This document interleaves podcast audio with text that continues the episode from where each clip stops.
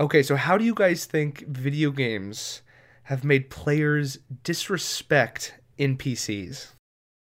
Where to start? I think that uh, if you look at like any like GTA gameplay, Grand Theft Auto, that is, Oh, you can just walk around and just slap like any person walking down the street, and then as soon as you know you get those stars, like warning that the police are gonna come, you just run away and just wait for things to cool down. wait, you don't turn yourself in? that- Oh my No. god. Oh, I've been playing Yeah, yeah. GTA wrong. Oh no. Oh I no! don't You murder somebody in GTA and you just get fined like 200 bucks and you're fine. It's like LA. No, I, I- think that there's there's certain games that have quality NPCs that you care about, but by and large they don't matter, and they're not going to impact your life if you mistreat them. There's just no consequences. Do, do you think that's bled into D&D? Absolutely.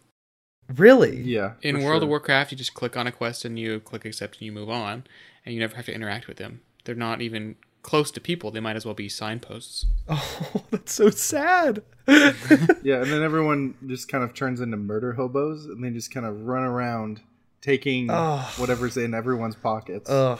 And yeah, Have you have you guys seen that meme of it's like that guy holding a sandwich and he's just like looking over, like worried, and I think on the top it says like, when you see the character quick save and then draw his sword. oh no!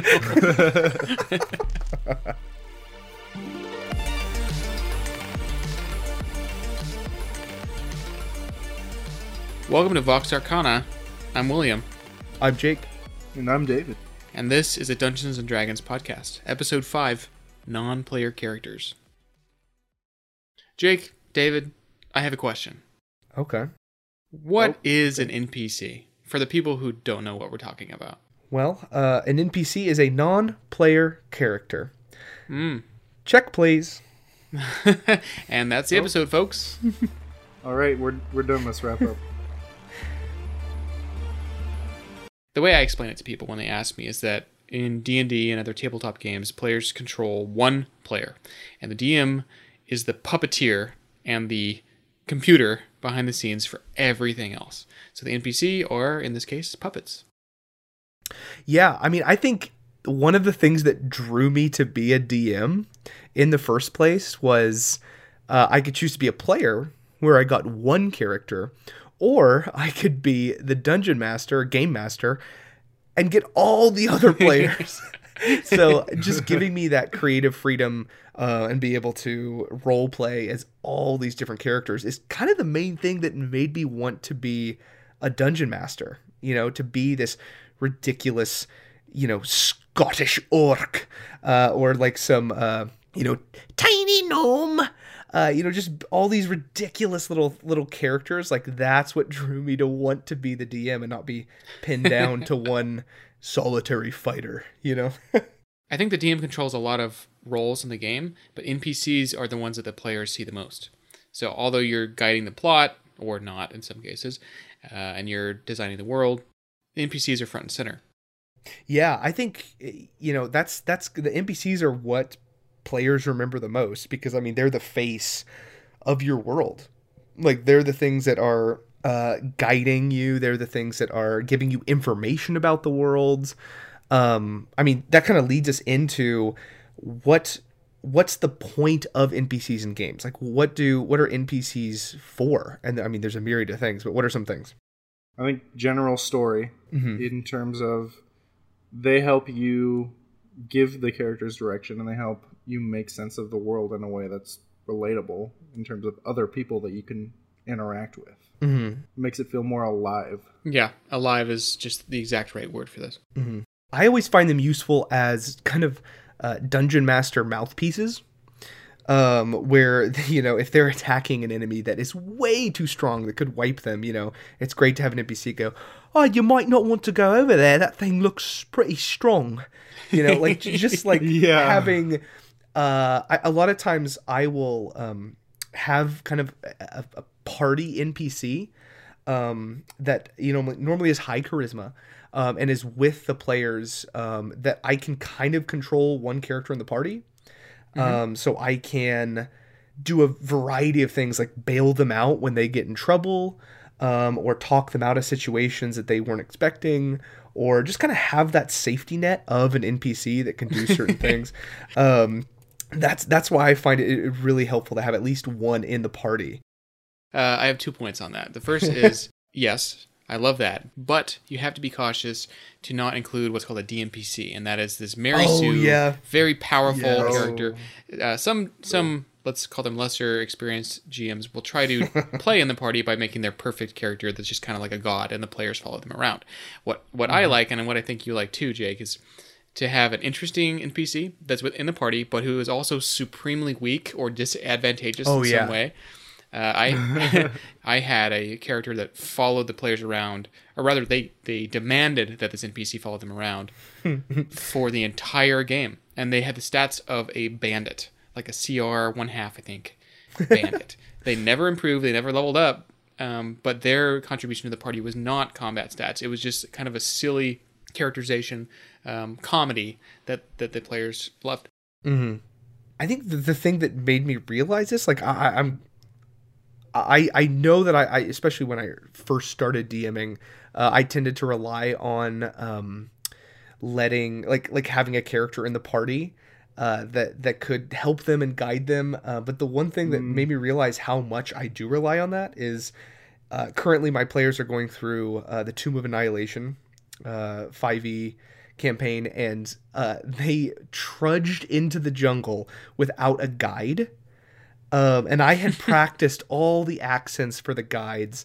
I had them all ready to pick one, um, Oh, and and then they didn't have one, and so like I I was expecting to have an NPC with them to be like, uh, oh you don't want to go in there, that's crazy, you know, or just like like something to keep Was that them an from- Irish African character? That's what it sounded like. No, but oh, we can we can talk a lot about accents um, and how players react to them. But I, I've been trying to do a good African accent for many of them. Uh, but it it made me realize how much I do rely on that, and how much the players are. I think they realize it too. If they don't have an NPC with them, they are truly and totally alone in the wilderness. um, which actually made it really enjoyable because it's the first time that there wasn't really an NPC with them, and they just were like making very tough decisions in a very harsh environment without any sort of dungeon master mouthpiece in the game. Was that new for you to run a game without that tool?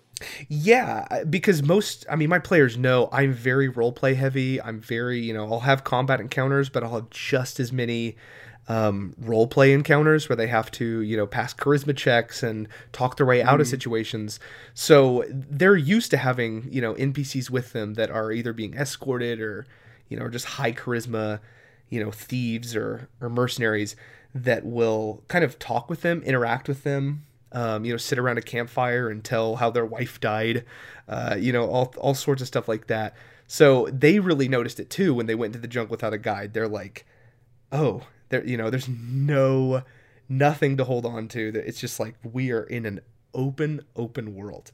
So, so I think it's it, it challenged me um, to be a dungeon master that can reveal the world without having a uh, NPC to guide them along or give them hints or give anything. They were in a truly open world, and I think that fits really well for Chult, especially in that wilderness.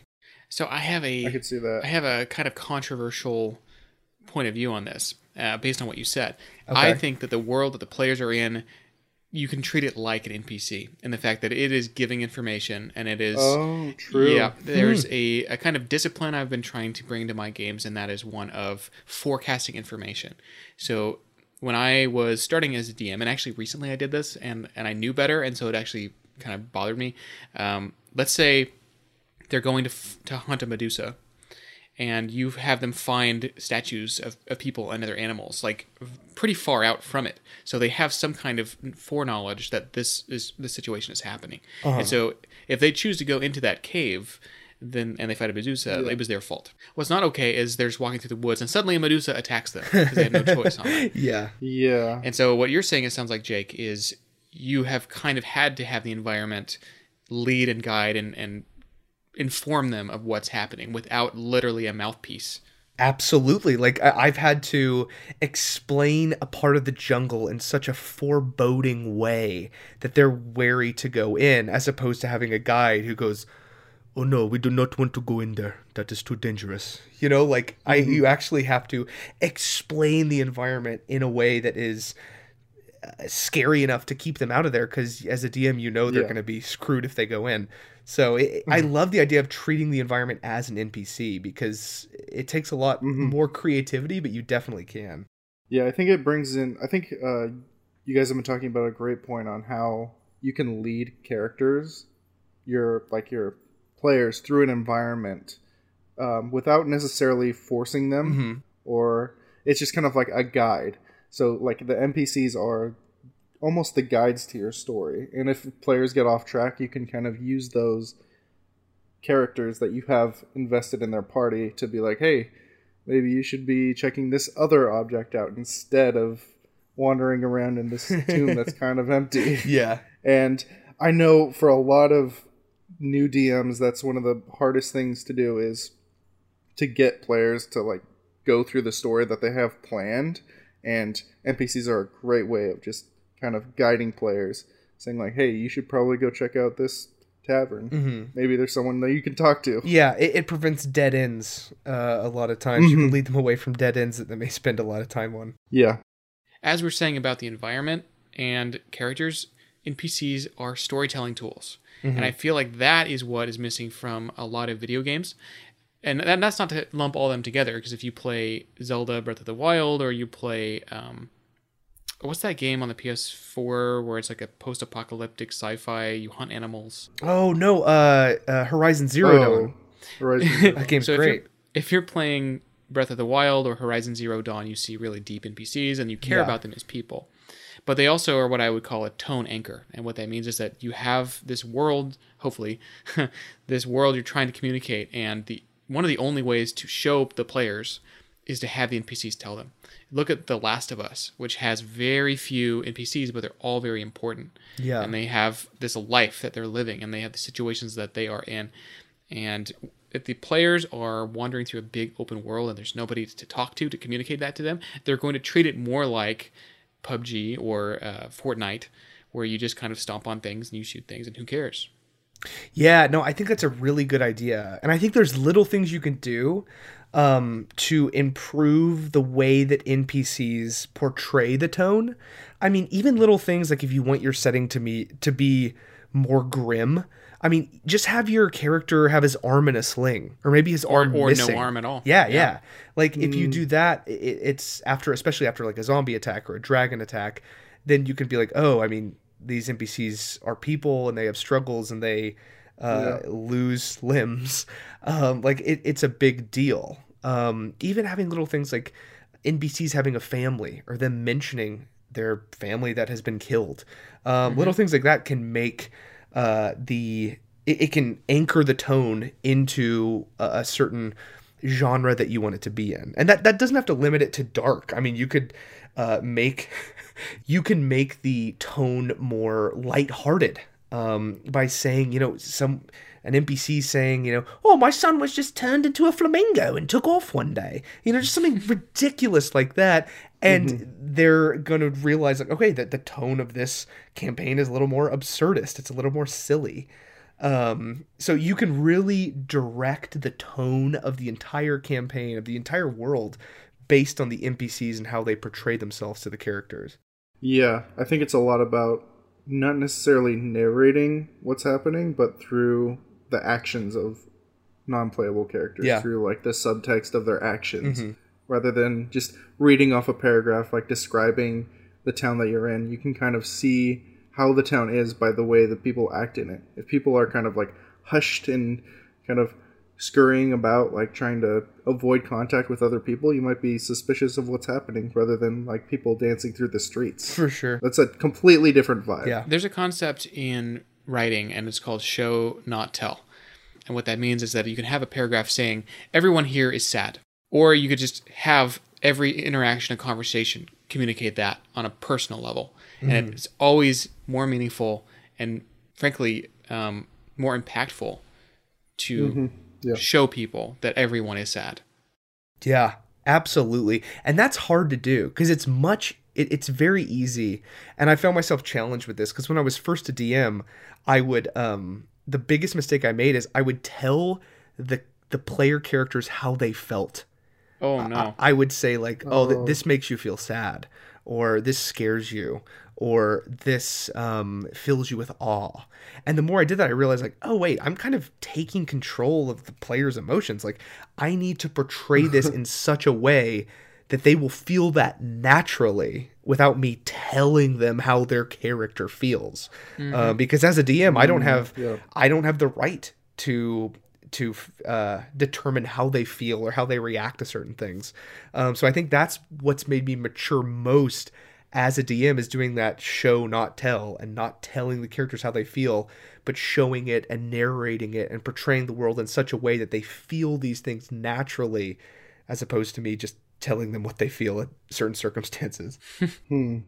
So, in terms of making an NPC and doing it right, I guess there aren't any hard rules, but what are some guidelines that you can follow to Oh, make your characters better? let me tell you, David. Uh, here's a technique that uh, I know I shared with Jake that he said has changed his GM prep. Oh, is it I the heard this- alphabet thing? yeah, I heard this on a podcast some time ago. Sorry that I don't remember my sources, but all you do is you write the letters A to Z vertically down a paper, and then you go Okay. go down the line from A to Z, and you write in a word or a name or just whatever comes to your mind that you think is enticing.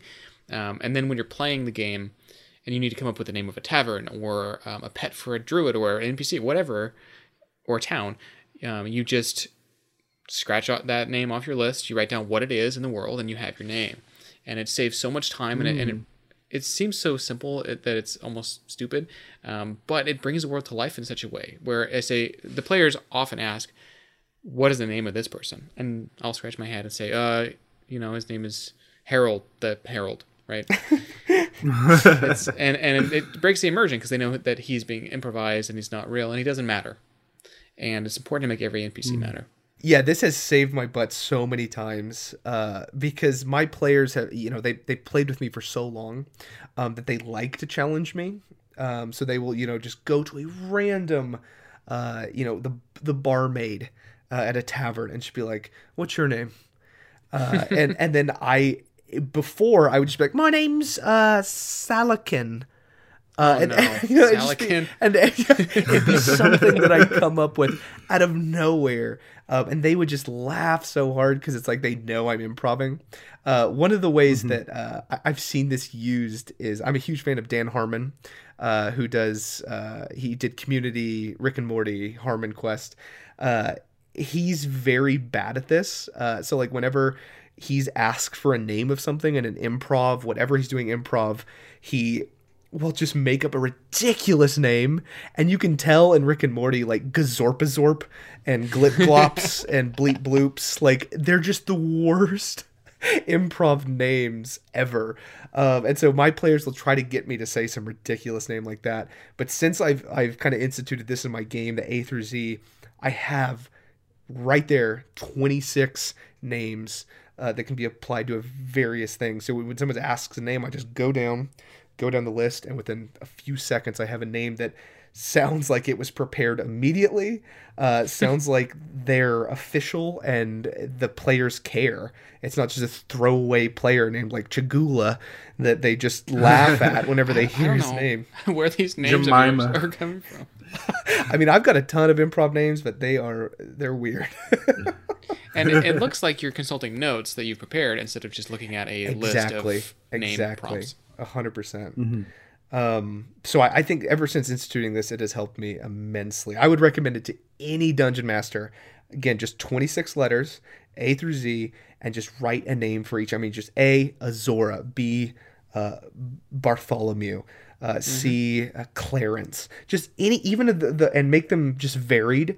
Um, you can even look them up in the, um, the like race names uh, from the player's handbook or the dungeon master's guide uh, and just write the names on there. But being prepared like that helps so much and it saves you uh, some ridiculous heartbreak of giving your characters an npc named like bloop blop or something like that So I would call that rule name every NPC. It's a philosophy that you should apply to your game and it will be better. Yeah. Another thing I like to apply is what I call one notable thing or one cool thing. Uh, I haven't really settled on a name yet. But the point is, is that you have uh, just a feature or a trait that is memorable about this NPC. You see this if you've ever read the Harry Potter books. You see it all the time, where it's like, oh, this witch has a hump back or uh, one eye or walks with a limp. It's just whatever. It doesn't matter, but you remember. This is interesting because it kind of makes every character feel unique Mm-hmm. and not just generically improvised with a unique name.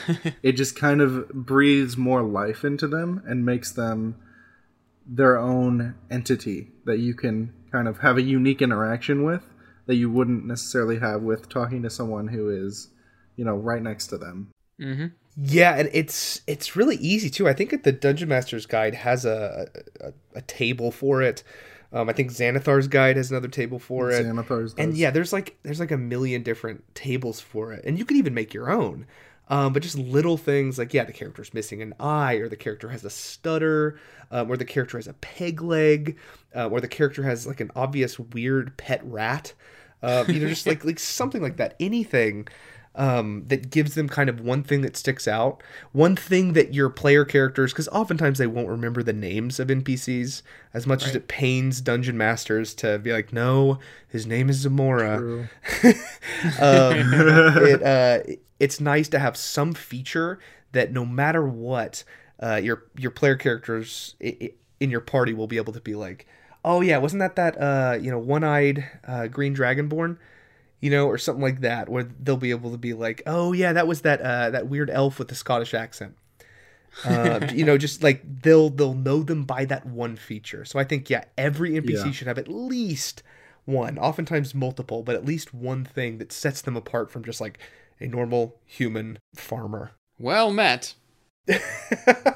I'm the same as that other guy, but now my hair is yellow. yeah.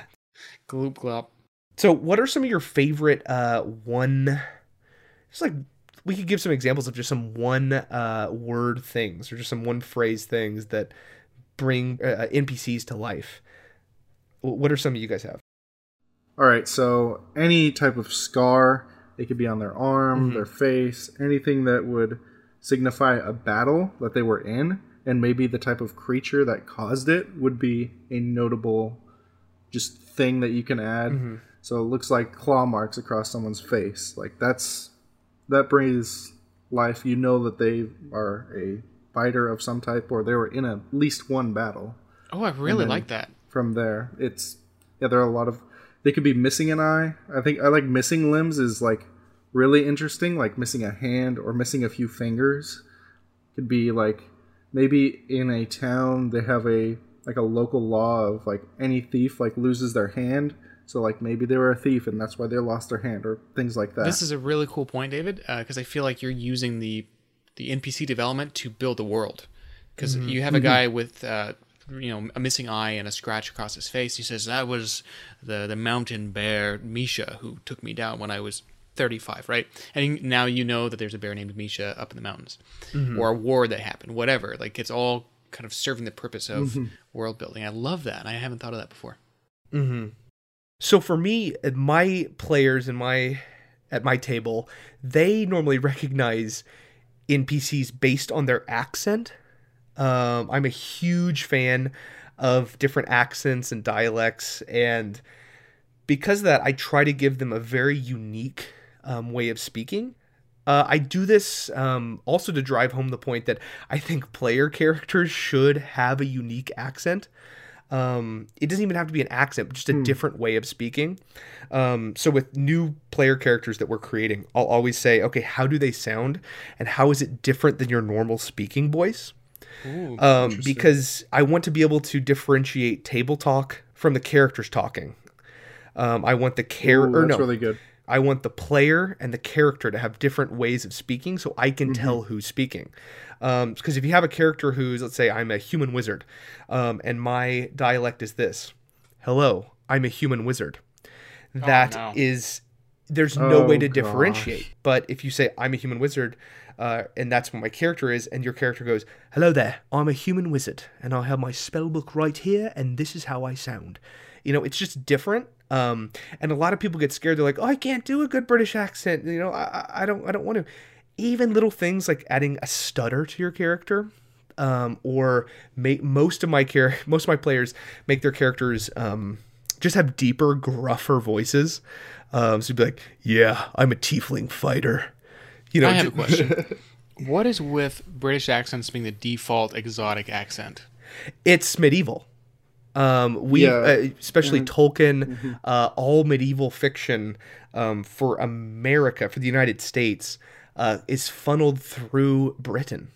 Um, you know, the United States didn't have a medieval era. Um, you know, back then, uh, the Aztecs they were in charge over here, so there wasn't really a medieval uh, era here. The medieval era was happening in Europe, um, and we are a generally English speaking nation. So all of the medieval time period has been funneled through England, and D and D takes place in a fantasy setting, which is traditionally more medieval, uh, more uh, dark dark ages sort of timeline. So because of that, most NPCs, especially in video games and pop culture and fantasy settings, have had a British accent, and that's bled into it. And I think that's for me that like that a lot of my NPCs have some degree of British accent, whether it's like a, a, a posh accent or like a you know disgusting chimney sweep accent, uh, or just like a guttural Londoner slang accent. British accents are uh, pretty pretty common. I feel that French accents are underrepresented, especially French peasantry. Oh yeah, It's it's kind of hard to do though because the British accent is so predominant in our just culture. It's it just seems weird. Yeah, and it- I don't know. it- Personally, accents play with the expectations of the character. So if you have someone comes to be like, "Hello there, what are you doing over there?" Your characters are going to be like, "Okay, that's a peasant. They're poor. I don't want to talk to them. They're Like, they get them out of probably are dirty." Um, you can smell them through the accent. You know, like that's what you get from Oh, that accent. Um, but if you say, "Hello there, what are you doing here?" You know, they think, okay, that might be Mm. nobility. That might be um, someone who has power over me. They're, I imagine them probably talking down, looking down their nose at me.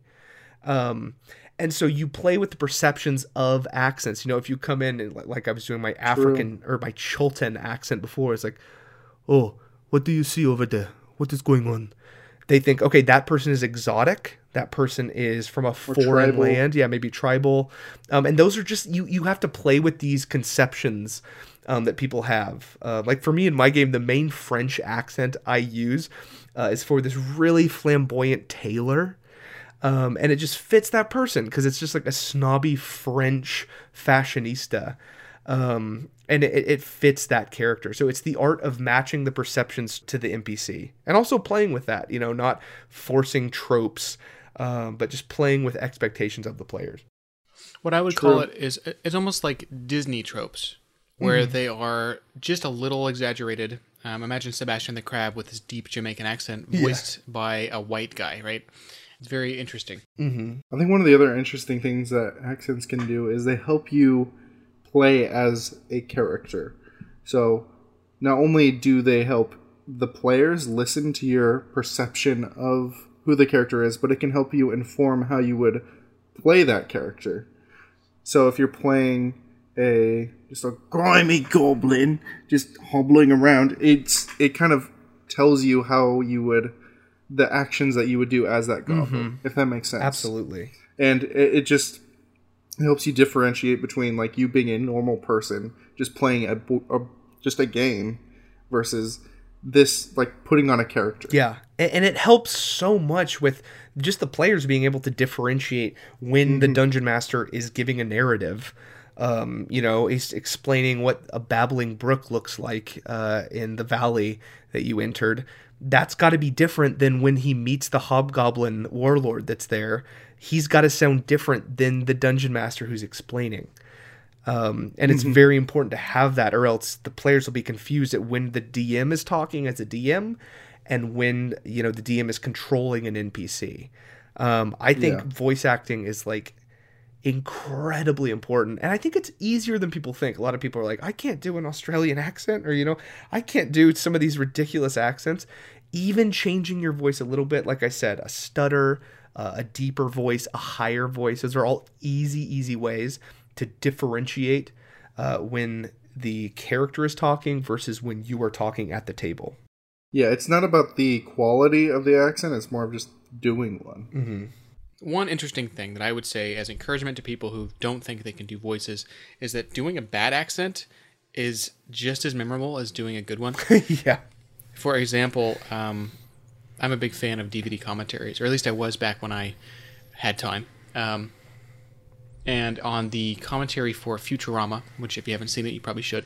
Um, one of the voice actors explained that the voice he created for the robot devil character is a is his bad impression of the dad slash Captain Hook from the Peter Pan animated movie. Oh. And it's, it's just a bad impression, but Yeah. it's, it's different enough and it's memorable enough to It be becomes its its own, own thing. Yeah, that's great.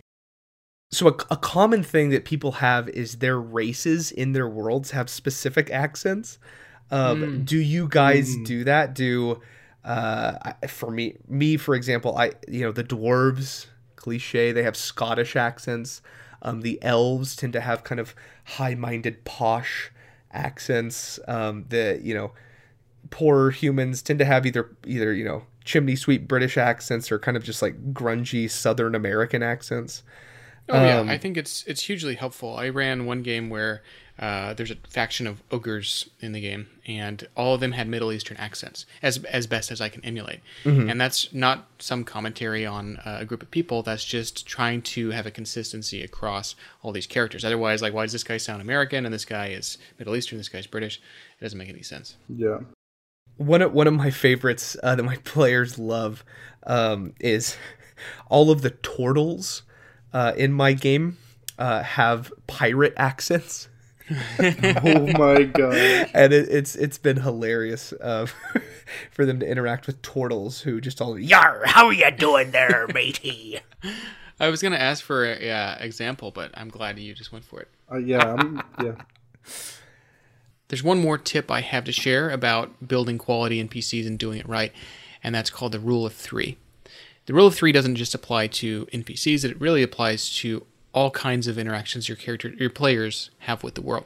Uh, all it means is that you just group things into threes. So, um, for example, they walk into a room, they see uh, a desk and a chair and a basket and a guy standing there and whatever. Like you can give all these details that the players won't remember because they're just going to go to the one that is the most interesting. They they listen until they stop listening and then they go.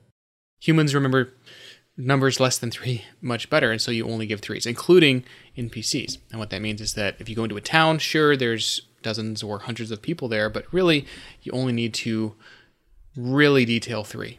If you open up any official D&D adventure book, they have dozens of NPCs listed, and I have never been able to remember enough about them to make it compelling. You really only need three: a blacksmith, a freaking guy to sell your stuff to.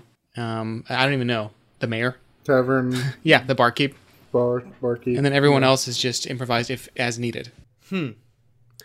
Interesting. I, I think um, getting more specific into each of those three, what are maybe the three traits you have for each one? Because I, I know for me, I have a sticky note for each NPC.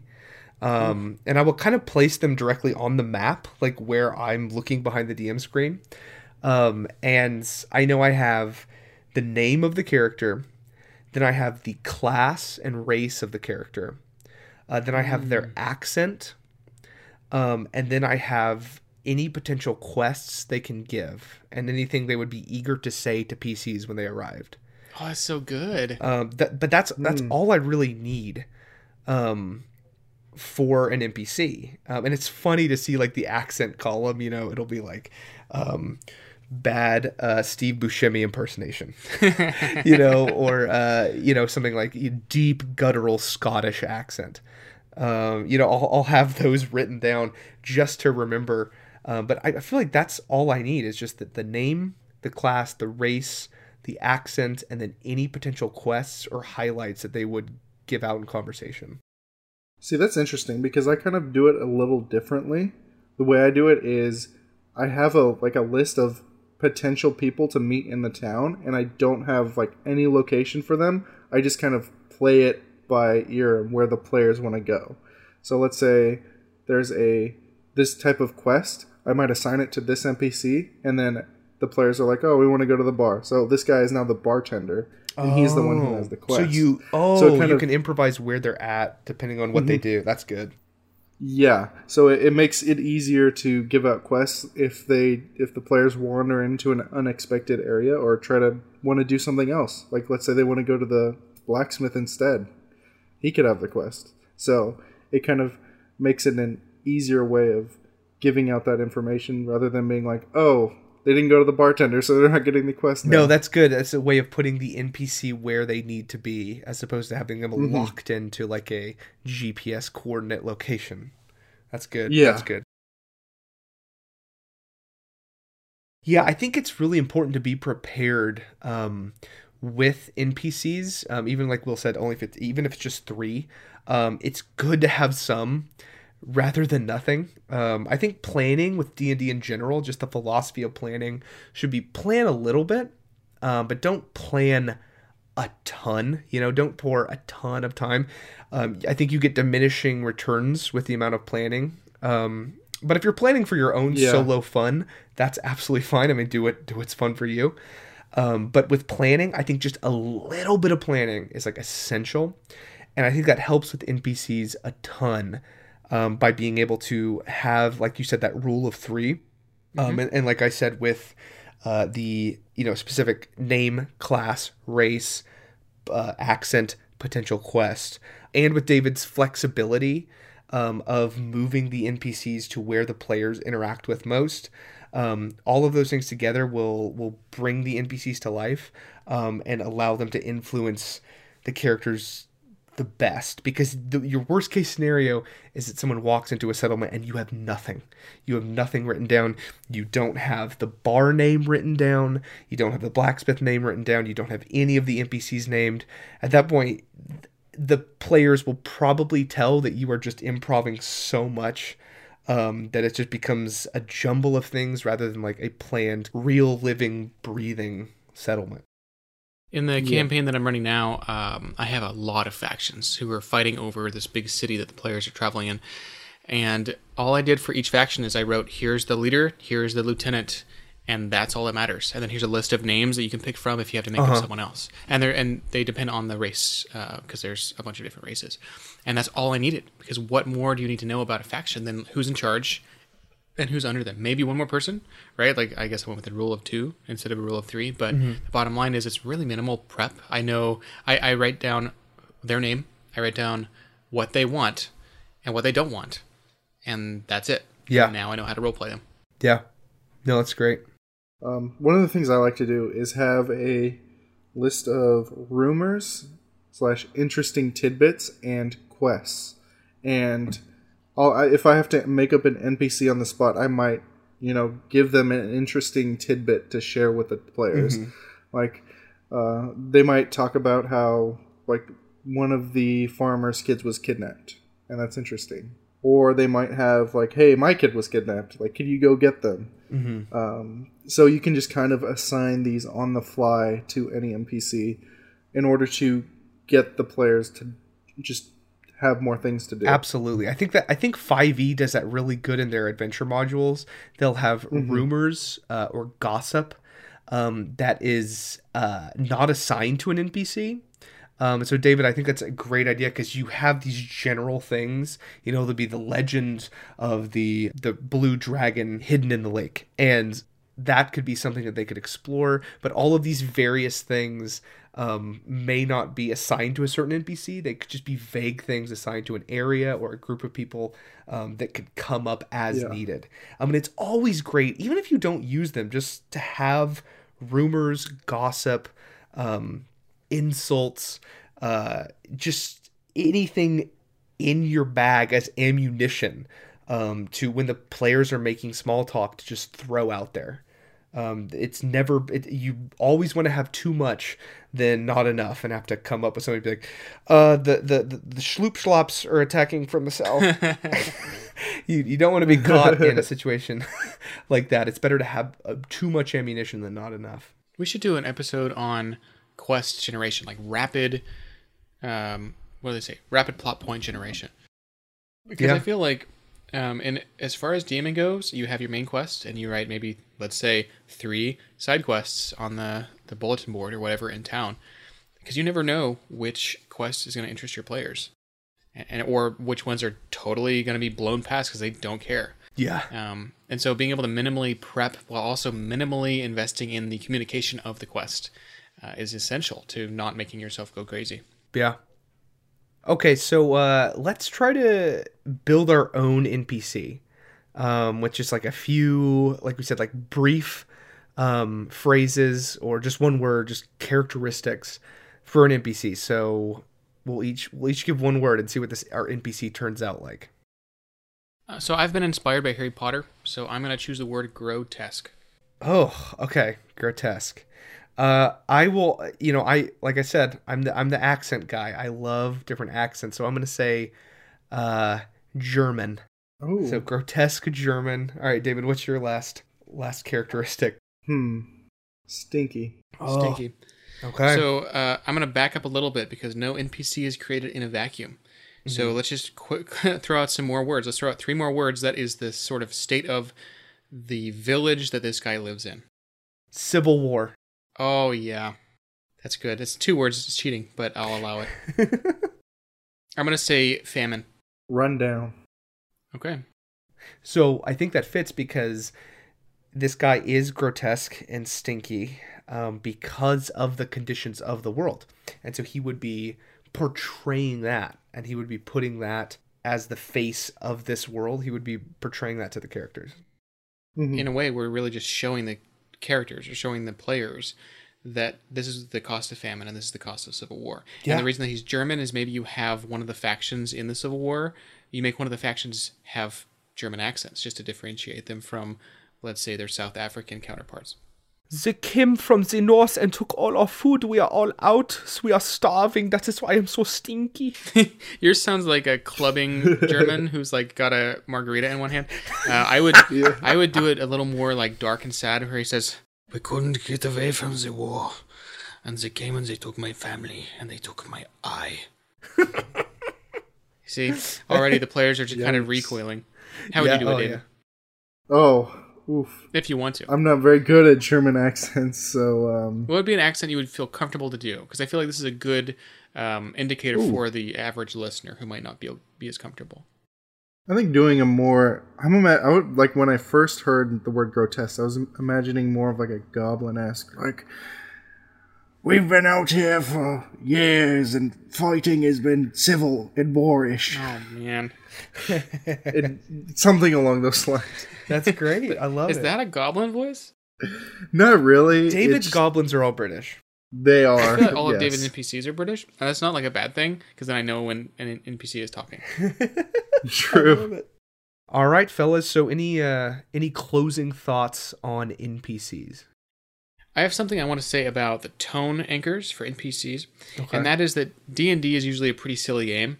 It's it's essentially uh, a bunch of inside jokes for three or four hours, right? um, no matter how serious you make it, even if you're playing Warhammer Forty Thousand, which is a super grim, dark game, I, I think you have to have this levity and this uh, humor to make it palatable uh, over a long period of time. But if the GM wants to be silly and make their NPCs silly, and like you said before, my son got turned into a flamingo and flew away. Like that's it's very silly.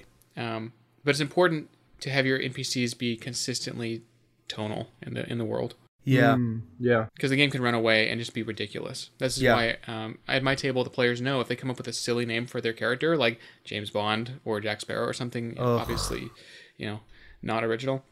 I tell them they have to to pick another name because that can damage the tone of the game just right there Yeah. in one decision. Yeah. It's like I'm Mister Mister Poop Hat. Like that's that's going to take away from the umbrella. Yeah, or saying like I'm Captain America. It's like, "Oh, this is a Marvel movie." Like, Mhm. yeah. Um, no, I completely agree with that. Like keeping the tone consistent. Um, like the NPCs are the best tools that we DMs have um, to institute this world, to be able to portray this world to the characters. So they should Yeah. be consistent and they should be interesting. Like if you have any time to plan your sessions, a lot of that time should be devoted to the NPCs of your setting because the NPCs are the face um, and they should be interesting. They should have backstories. They should be compelling.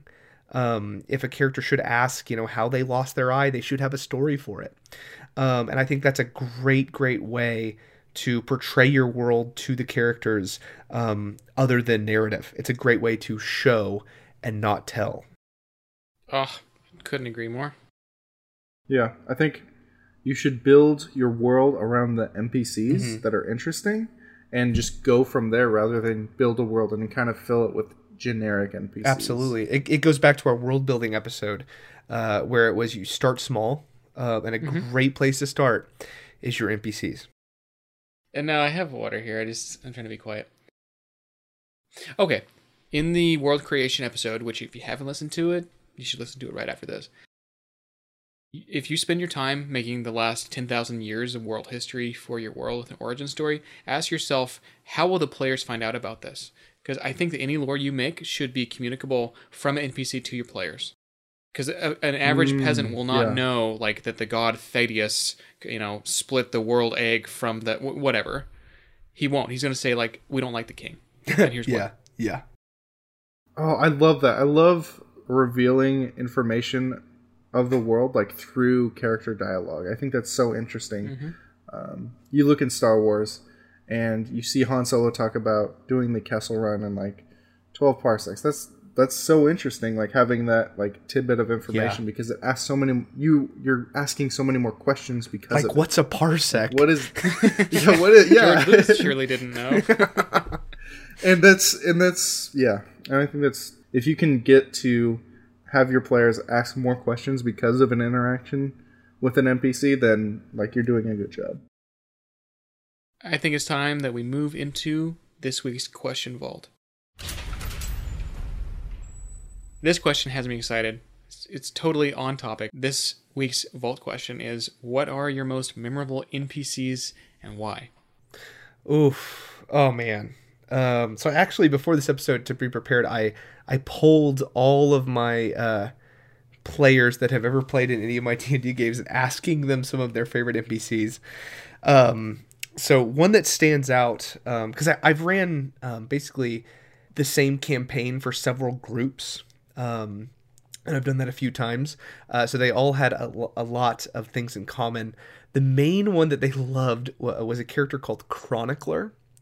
Uh, Chronicler is basically like a Warforged uh, character. He's kind of robotic. Um, he kind of looks like uh, the robot from Rogue One. Uh, I think K2SO. Um, and he's just this big bronze, you know, K2SO looking lanky robot um, that just spouts information off. Basically how he started his origins were um, the original party uh, didn't have very many smart characters. I don't think they had a wizard. Um, i think you know most of the characters were martial archetypes that were you know fighters and rangers um, and that sort of thing so they didn't have any characters that had a good focus in history and religion and arcana and because they didn't, I wanted to have an NPC that could help them with those because they were rolling really bad on those. They didn't have any bonuses to those. Um, so I, I created this character, Chronicler, uh, who basically could spout off facts, um, like a Wikipedia article. Uh, he could spout off facts about old religions or uh, the history of areas. Um, or, Did he you know, ask for magic donations every year? oh my gosh Uh, no, but his, his whole goal was to glorify like the the god of righteousness. Um, so he just walks around and be like, Hello there. I am a Chronicler. I am trying to spread the good news. and he just sounded robotic and inhuman, but they absolutely loved him.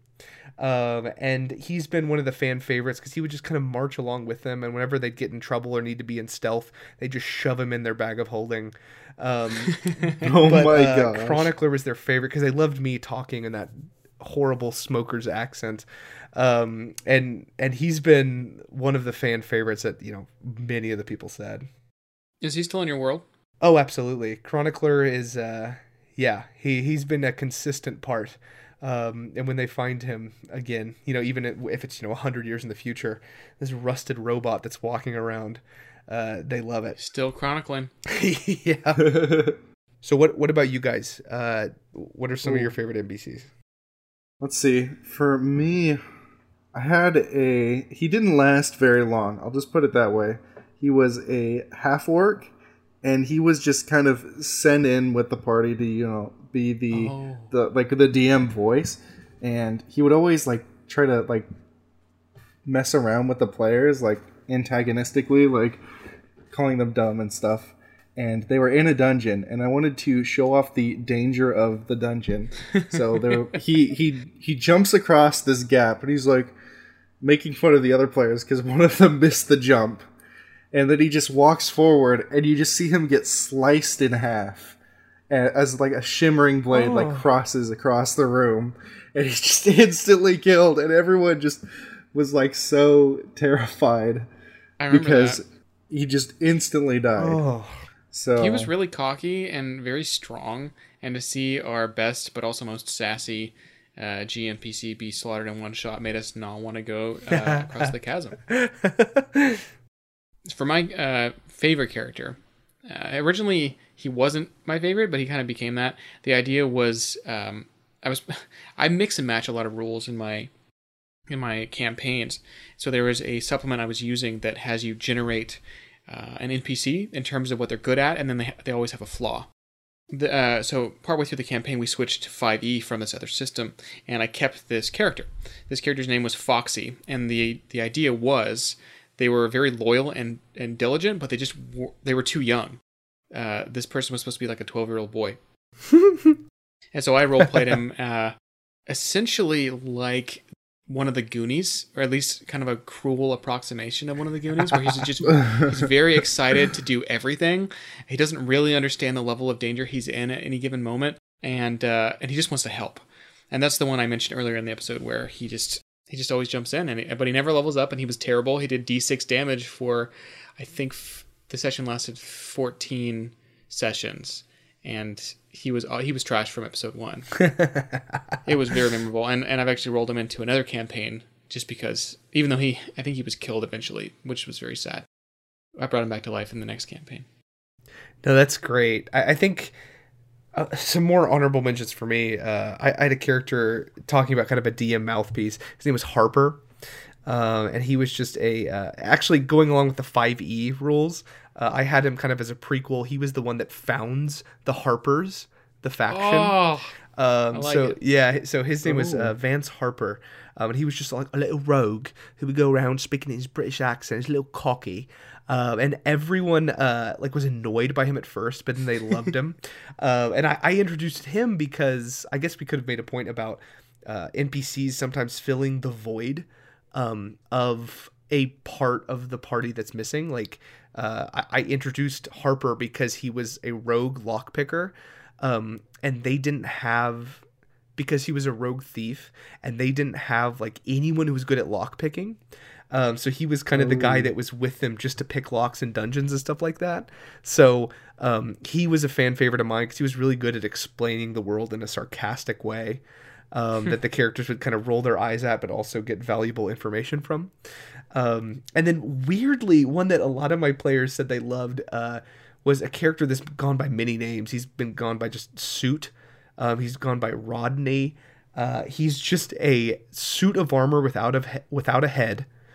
Uh, that just was in a dungeon that they found, like he was an enchanted suit of armor, and he would just follow the party around saying nothing because he couldn't say anything. He lacked the, he Oh lacked the ability for language, um, and he just followed them around, and they would like uh, he he could take commands, but he would take every command very very literally. Um, so it was almost like messing with the players in the form of like how a DM messes with them with the wish spell. Um, so he would take everything Oh. incredibly literally. Um, and they just seemed to love him because he would give thumbs up and thumbs down for understanding. um, and they absolutely loved this random suit of armor um, that I had as kind of a throwaway gag in some dungeon. They just absolutely took to him. So I think DMs, when you're starting off, you'll find that uh, players will love certain NPCs that you thought were just throwaway NPCs. Um, and oftentimes they'll just disregard the NPCs that you put most of your loving care into. Oh, true. too true. So the Vox Arcana theme, uh, the intro and outro music is provided by Shadrew. Um, you can check out his music on Bandcamp. He's super cool, a chiptunes artist. Um, I definitely recommend checking out his music. Vox Arcana is a proud member of the Orbital Jigsaw Network. If you want to learn more about Vox Arcana, you can follow the show on Facebook and Twitter.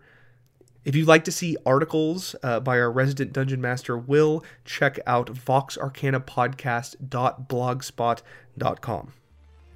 Thanks for listening to Vox Arcana, Episode 5. I'm William. I'm Jake. And I'm David. We'll see you next time.